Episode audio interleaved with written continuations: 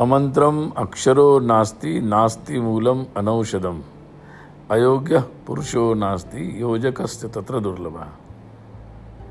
कोई भी अक्षर जो है, ऐसा नहीं है कि जिससे मंत्र नहीं बन सकता। कोई भी वृक्ष का मूल जो है, ऐसा नहीं है कि जिससे औषधि बनाई नहीं जा सकते।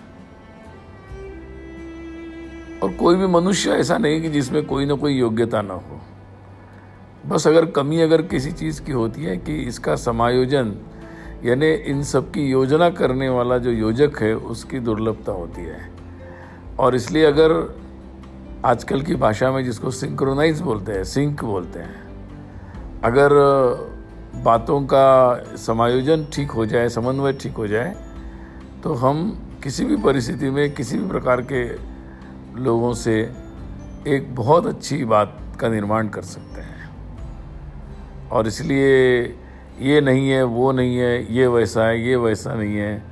ऐसा सोचने की जगह हर एक व्यक्ति में क्या अच्छा है, ये अगर हम ढूंढते और किसका कहाँ ज़्यादा सर्वोत्तम उपयोग हो सकता है, इसकी योजना करते इस तो उससे हम कई सारे अच्छे काम कर सकते इसकी ज़रूरत नहीं है कि हमें पता होना चाहिए कि किसमें क्या कमी है, लेकिन उस कमी पर ही हमारा ध्यान केंद्रित नहीं करना चाहिए। ध्यान केंद्रित होना चाहिए, उसकी बात, अच्छी बात कौन सी है? उसको सबसे प्रथम अगर हम लोग महत्व देते हैं तो हम बहुत अच्छी चीज़ें कर सकते हैं।